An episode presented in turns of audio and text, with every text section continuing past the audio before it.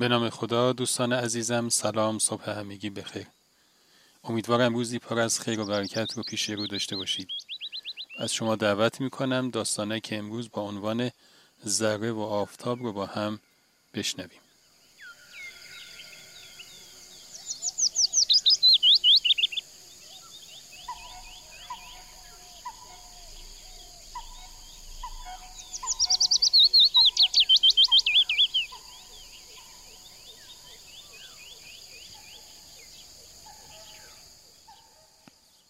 حتما خیلی دیدید که از یک پنجره توی اتاق یا یه روزنی توی سقف بازار شعاع نور خورشید عبور می‌کنه و مثل یک ستونی از نور ذره هایی رو که توی هوا معلق هستند رو روشن می‌کنه.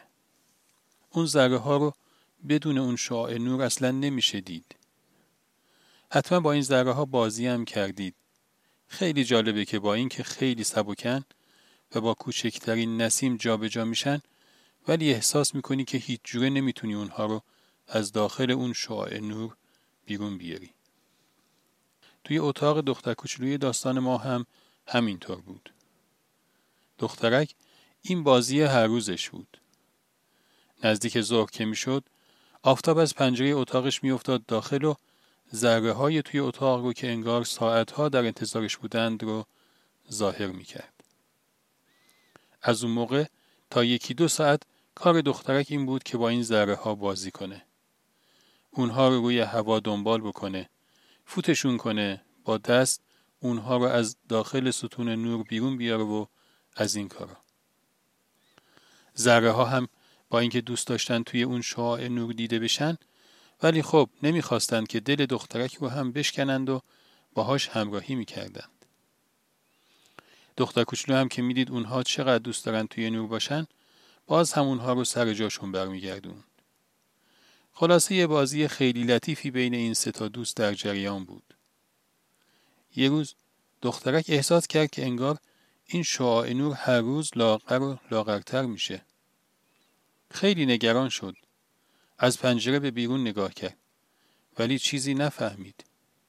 تا اینکه یه روز دید که تقریبا دیگه از شعاع نور خبری نیست. از مادرش سراغ شعاع نور رو گرفت. مادر گفت دخترم نگران نباش. هر چیزی فصلی داره. خورشید همیشه در آسمون هست.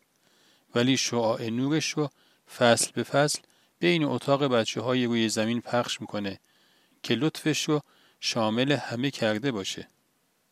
یه چند ماه وایسی دوباره نوبت تو میشه و می‌بینی که دوباره مهمون اتاق تو میشه. از اون روز دختر کوچولو منتظره که دوباره نوبت اتاق اون بشه. خب دوستان همیشه همراه. امیدوارم که از شنیدن داستانک امروز لذت برده باشید. تا روزی دیگر و قصه اینو همه شما را به خداوند بزرگ می سپارم. خدا نگهدار.